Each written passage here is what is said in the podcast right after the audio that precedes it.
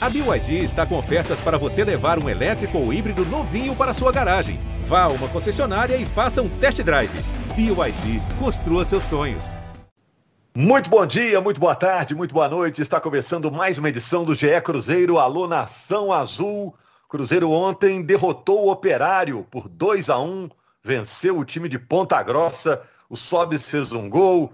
O Ricardo Bueno, aquele que jogou aqui no futebol mineiro, empatou para o Operário e depois o William Potker fez 2 a 1 num jogo em que o Operário reclamou bastante da arbitragem. Esse resultado faz com que o Cruzeiro se livre de qualquer risco, qualquer ameaça de um novo rebaixamento. Já atingiu a pontuação necessária para pelo menos ficar na Série B.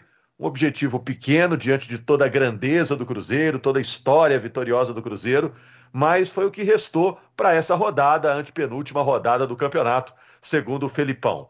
Bom, o Cruzeiro fez por merecer a vitória. Quem se destacou no jogo no Independência? O que, que o Cruzeiro aprendeu nessa Série B, hein? Vamos saber com o Henrique Fernandes, com o Jaime Júnior e com o Gabriel Duarte. Eu sou Rogério Corrêa, estou sempre aqui no ge.globo barra GE Cruzeiro ou então nos agregadores. Vamos saber se está todo mundo aí. Aí, Henrique, tudo bem? Trabalhou no jogo ontem, né? Sim, um abraço, Rogério. É constrangedor para a gente imaginar que a, a, vitória e escapar da Série C possa ter sido, de certa forma, comemorado por gente do Cruzeiro, abertamente. Os jogadores, a gente ouviu a entrevista do Fábio nesse sentido, o Filipão na coletiva.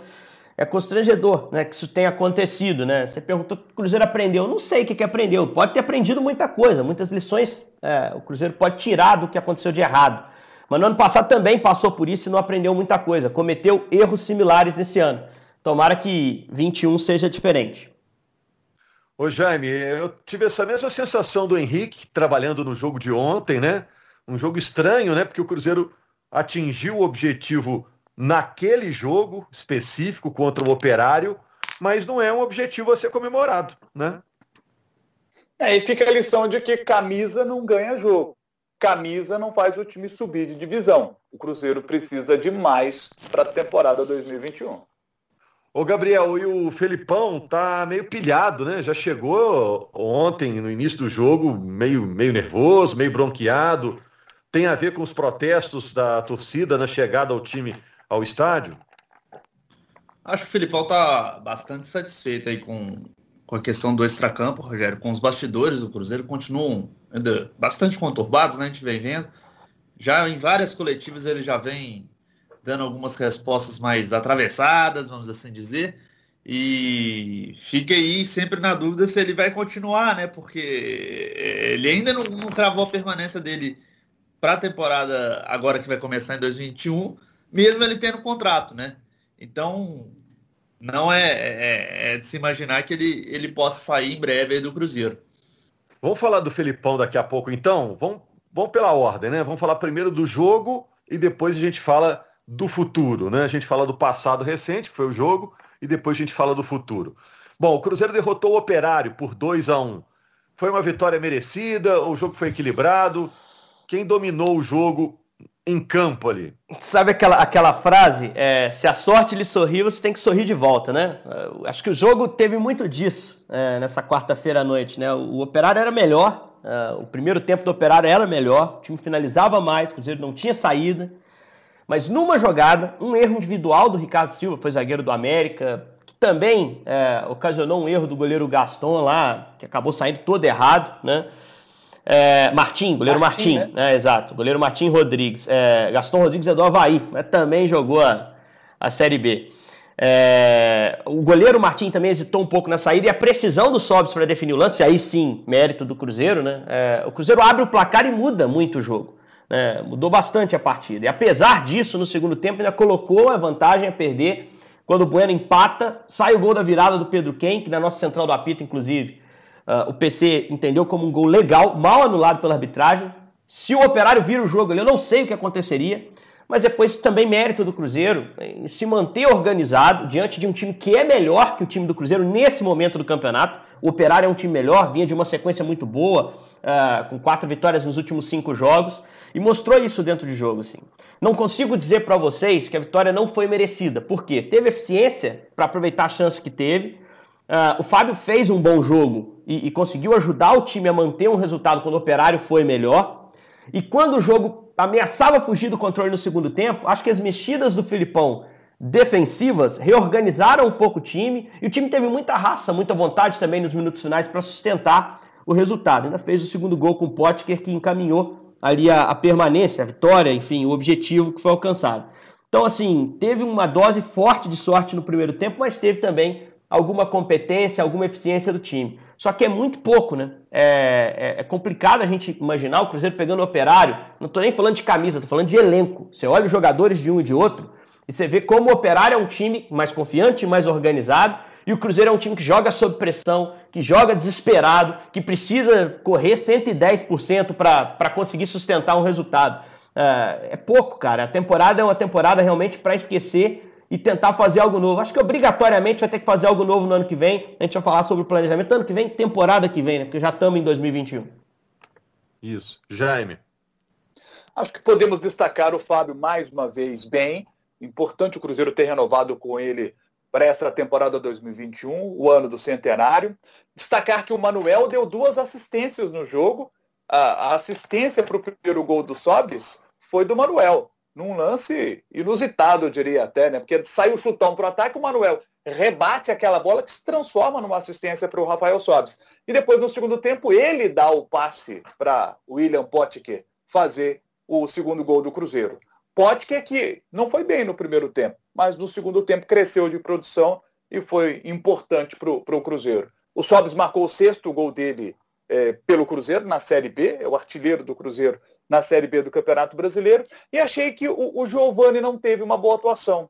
Achei que na partida anterior, contra uh, o, o, Juventude, achei o, o, o Giovani tendo mais movimentação dentro de campo, ele buscou mais aparecer no, nos espaços dados pelo Juventude, eu senti ele tentando se movimentar mais, sabe? Mas nesse jogo eu achei que, que o, o Giovani não teve uma, uma boa apresentação o Cruzeiro, é, de uma forma geral, como citou o Henrique, né, é, ele teve os seus bons momentos no jogo, mas e tudo aconteceu muito em razão dos gols, né? Na hora que o, o Cruzeiro faz 1 a 0 o Operário cai de produção, o Cruzeiro começa melhor o segundo tempo, aí o Operário consegue o seu gol quando o, o jogo parecia controlado para o Cruzeiro, o Cruzeiro bem, o Ricardo Bueno faz aquele gol, né? E, a bola, e o jogo volta para as mãos do Operário. E aí, três minutos depois, sai o lance do, do gol do Pedro Quem. Eu não sei a opinião de vocês, é, mas na hora que o, o, PC dá a opinião dele, e aí falou quem entende do assunto de arbitragem. Eu não entendo de arbitragem. Quem entende é o PC. Mas, sinceramente, na hora que eu vi o lance no replay, eu falei assim, poxa, o Pedro Quem fez a falta. Até me surpreendi quando, quando o PC disse que, na análise dele, foi uma disputa por espaço é, eu tive essa sensação na hora que o PC falou, também é, me assustei, mas ele me convenceu de que houve um contato, os jogadores se tocam, né? E isso é normal na área, né? Quando vem a bola para a área, um quer encostar no outro para saber onde está, né? Mas que não foi aquela força toda para cometer falta, né? Acho também que depois disso o operário meio se perdeu, a comissão técnica deu uma enlouquecida ali ao lado do campo, né? É, o time passou a se preocupar mais com a arbitragem que com o jogo, né? Eu achei isso, né? Isso tudo depois vai para a súmula, o operário pode se complicar nessa reta final aí. Não, e, Não isso passou, se, isso passou para os tá caras. Final, né, Henrique? É. Tá no é. final, ficou quatro pontos do, do, G4, é difícil tirar em duas rodadas, então o tratava ali como o jogo da vida dele, né? Não, o Operário, é o operário tá fora, o Operário não vai subir, e foi exatamente isso que ocasionou a reação do banco de reserva. A gente ouviu o Matheus Costa, o treinador, gritando: você acabou com um ano de trabalho meu, que nem é verdade, que ele chegou no meio do campeonato. Mas de fato, é, ele entendeu que o erro de arbitragem ali meio que minou o jogo e isso contaminou os caras no campo. Ele fez até mexidas para botar o time para frente, mas o time não conectava. E por outro lado, o Cruzeiro teve um crescimento psicológico a partir do alívio do gol que foi invalidado. Né? O time se organizou defensivamente, acho que o Filipão respondeu bem com as mexidas, né? quando ele coloca o Jadson ali por dentro, tira o Giovani, que o, ja, o Jaime foi bem, que estava mal no jogo. Ele controla um pouco mais a posse por dentro, no final ele faz mais uma mexida para lidar com uma possibilidade de bola aérea que surgisse, porque o Operário tinha botado o Schumacher, grandão lá na área. Ele bota mais um zagueiro, que é o Kaká, que alterna entre volante e zaga, né? O Kaká saía para caçar quando a bola estava na intermediária, quando ia para lateral ele entrava na área, para ser mais um para cortar de cabeça. Então acho que o Filipão fez as mexidas ali para defender o resultado e que faziam algum sentido é, depois do 2 a 1 marcado pelo Potker, né? É, agora a gente jamais saberá o que aconteceria se o gol fosse validado, né? mas pelo psicológico do Cruzeiro nas últimas partidas, seria um baque muito grande, né? Toma um é, empate em seguida, pelo que a gente está sentindo da falta de confiança do time, ia dar uma abalada forte, né? Pelo menos a gente imagina, né, Gabriel? É, tanto que, não sei se vocês têm a mesma opinião, mas no momento que estava um a um, é, o Operário estava muito melhor no jogo, estava crescendo na partida, e o Cruzeiro com muita dificuldade no começo do segundo tempo. E a gente comentando lá, lá, lá na tribuna da imprensa, a gente falou, acho que é, é dar o tempo aí para o Operário virar, porque é, o Cruzeiro não está conseguindo reagir na partida. E é engraçado que o Cruzeiro que estava mais pilhado no primeiro tempo com, com a arbitragem, porque o banco de reservas do Cruzeiro estava toda hora reclamando com a arbitragem de faltas não dadas, e essa situação virou, igual vocês falaram, no segundo tempo, né? O psicológico do Cruzeiro cresceu, como o Henrique disse, e o do Operário foi por água abaixo, porque os jogadores ficaram muito pilhados, os dirigentes que também estavam na, na arquibancada também estavam muito pilhados, e o Cruzeiro acabou sobressaindo. E é engraçado que o Filipão também estava muito preocupado com a marcação lá no, lá no miolo do meio de campo. É, os jogos sem, sem torcida, a gente às vezes consegue ouvir alguma coisa, né? Lá do estádio. O Filipão estava muito preocupado com o encaixe da marcação do Machado, do Giovani. E ele foi vendo que não estava dando certo e acabou colocando o Jadson. Ele ainda reclamou um pouquinho da, da, da questão da marcação do, do Jadson, mas depois ele acho que resolveu também com a entrada do Kaká, o time ficou mais seguro no meio, no meio de campo e conseguiu segurar o resultado, que foi muito, muito importante para dar mais tranquilidade né, nesse, nesse final de Série B. O Jaime ia falar, Jaime. Não, pode seguir, pode seguir. Olha só, o que eu senti do Filipão, engraçado, né, no jogo de ontem. Nas últimas partidas, eu senti o Filipão meio desanimado. Né? O Gabriel já falou a questão dos atrasados, coisas que não foram cumpridas com o Filipão. Ele estava meio abatido em algumas partidas. Ontem eu já senti ele um pouco mais intenso ali ao lado do campo, bem mais intenso, para dizer a verdade. Não sei se isso é fruto de alguma conversa que a diretoria teve com ele, alguma nova promessa que foi feita. Eu senti o Filipão mais envolvido nesse jogo de ontem. É, foi impressão minha ou vocês pensam assim também? Eu senti uma mudança muito drástica, assim, muito clara na, no teor da entrevista coletiva depois do jogo, em comparação à entrevista pré-jogo. Eu estava na transmissão do Sport TV, né? não estava na transmissão da Globo. O nosso repórter foi o Pedro Rocha, na Globo foi o Guto Rabelo.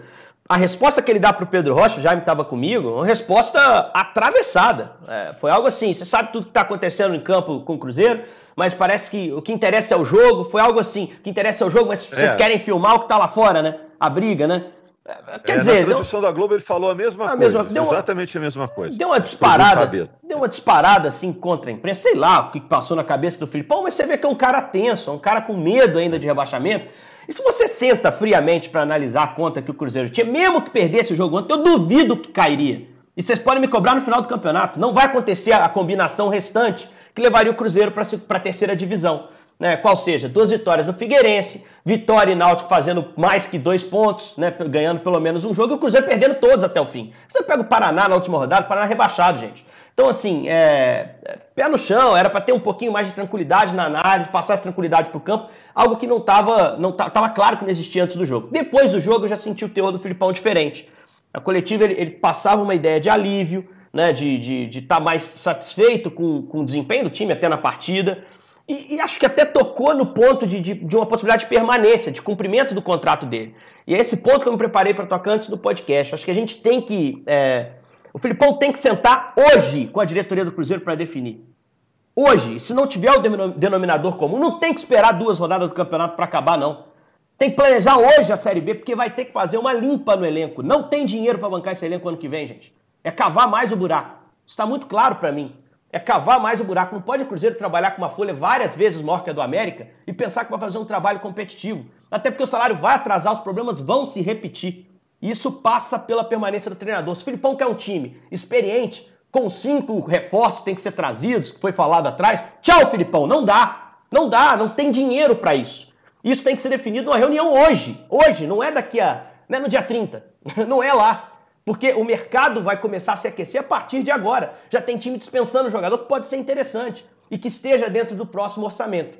Agora, se o Filipão quiser ir para a guerra, não, vamos ter que ter uma criatividade tremenda no mercado. Vamos montar um time bom e barato, vamos desenvolver jovens. Você tá afim, Filipão? Tá junto? ele é o cara, ele é excelente. O trabalho dele é muito bom esse ano, a espinha dorsal está montada. Talvez nem fique, algumas peças devem sair. Mas eu acho que esse planejamento tem que ser montado ontem. Ficar nesse chove não molha, isso não ajuda o Cruzeiro, muito pelo contrário. É um erro que já foi cometido em outros momentos. No início da última temporada, gente, manter o Adilson, tá muito claro que foi um erro. Então pega, pega e aprenda com esse erro.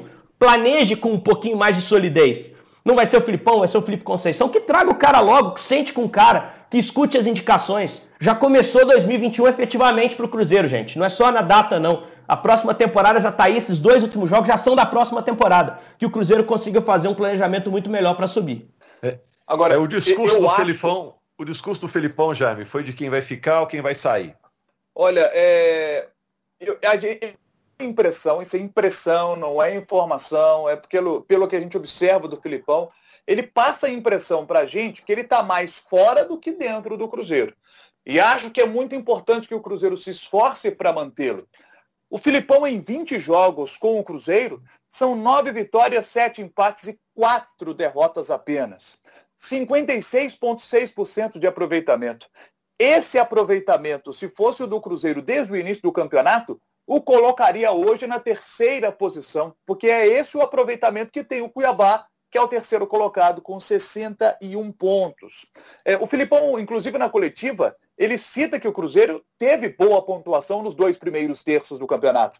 E é verdade, o Cruzeiro começa a sua história com o Filipão e fica sete jogos sem perder. Ele ganha fora de casa do Operário, estreia bem e fica sete jogos sem perder. Ele só vai perder a primeira partida para o Confiança jogando no Mineirão. E aí o problema do Cruzeiro de não ter sido um bom mandante. Até o jogo é, contra a equipe do Operário era o segundo pior mandante da Série B. Com a vitória, passou a ser o quarto pior mandante da Série B. Depois dessa derrota para o Confiança, o Cruzeiro passou mais seis jogos sem perder na Série B do Campeonato Brasileiro. A coisa começa a desandar quando o Cruzeiro perde para a Ponte Preta. Porque o Felipão, ele teve apenas quatro derrotas no comando do Cruzeiro. E três dessas derrotas foram nos últimos jogos, porque ele perdeu para a Ponte Preta, aí depois tem um empate com o Cuiabá, ganha aquele jogo sofrido contra o Sampaio Correia, e aí tem a derrota contra o Oeste e perde para o Juventude na sequência. Aliás, essa derrota para o Oeste é muito doída, tem sido essa partida, vocês vão se lembrar, o Cruzeiro ficaria a cinco pontos do G4. A rodada tinha sido perfeita. Faltava só o Cruzeiro fazer a parte dele, vencer o Oeste, um time naquela oportunidade praticamente rebaixado, hoje já rebaixado, assim como o Botafogo de Ribeirão Preto, e o Cruzeiro ficaria cinco pontos do G4. Então o Cruzeiro teve esse, essa, essa queda de produção nos últimos jogos. E o Filipão diz o seguinte: olha, tivemos mesmo uma queda de produção nas últimas partidas. E nós sabemos por quê. É, eu, eu, gostaria que o Felipão, nesse momento, ele discorresse mais sobre o assunto. Né? Nós sabemos por quê. É, nós, ele, Felipão, os jogadores, comissão técnica, diretoria, nós, imprensa, os torcedores do Cruzeiro, nós também queremos saber por quê. Quais são todos esses motivos? O Sobis disse, não sabemos nem 10% nós queremos saber os outros 90%. E esse, para mim, é o detalhe. O Filipão sabe dos outros 90%. E acho que é, essa questão de uma adequação, sanear melhor essa questão dos outros 90% que nós não sabemos, mas que o Filipão sabe, isso será fundamental para a permanência dele. O Gabriel, o Felipão vem falando algumas vezes sobre a juventude do time, né? dando a entender que o elenco foi montado de uma forma incorreta, se botou muita responsabilidade nos garotos. Embora eu também não saiba se o Cruzeiro tinha possibilidade de fazer diferente em virtude do caos que virou o início do ano passado, né? Mas vendo o que ele gosta, o que ele quer, ele vai querer um time menos jovem, né? Ou seja, um time mais experiente, mas a gente sabe pela condição financeira que o Cruzeiro tem que não será um time mais caro, pelo contrário, será um time mais barato, né? E ele começa a pensar nisso agora, né? Justamente, justamente, Rogério. Acho que você foi certíssimo aí. O, o Filipão quer jogadores mais experientes. Ele já, já definiu isso com a diretoria. Ele, ele pediu jogadores mais experientes e ontem ele, inclusive, ressaltou de novo que o time não pode ser tão jovem como foi o de 2020 na Série B. Mas o Cruzeiro tem esse problema, como você disse. Ele não tem dinheiro nesse momento para grandes investimentos. Então o clube tem que arranjar alguma forma aí de reforçar a equipe, de montar um time competitivo, equilibrado, que o Cruzeiro não foi um time equilibrado durante boa parte da temporada, e uma equipe competitiva para tentar subir para a Série B. O Cruzeiro, como você disse, vai diminuir, vai reduzir os custos pro, pro, no total. Não deve, o futebol não deve ser tão afetado assim, mas acredito que o clube vai buscar trocas aí, com saída de jogadores e entrada de outros que, que entrem na mesma realidade financeira do Cruzeiro. O Gabriel. É...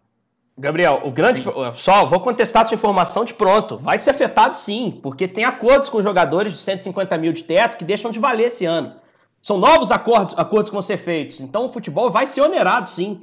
Todos os jogadores eu, mais. Digo, eu digo em termos de folha salarial, Cruzeiro Exato, mas exatamente. Não, exatamente. Mas você vai sentar de novo com os caras e falar assim, gente, mais um ano ganhando no máximo 150. Eu sei que o salário de você é 300, mas mais um ano ganhando 150.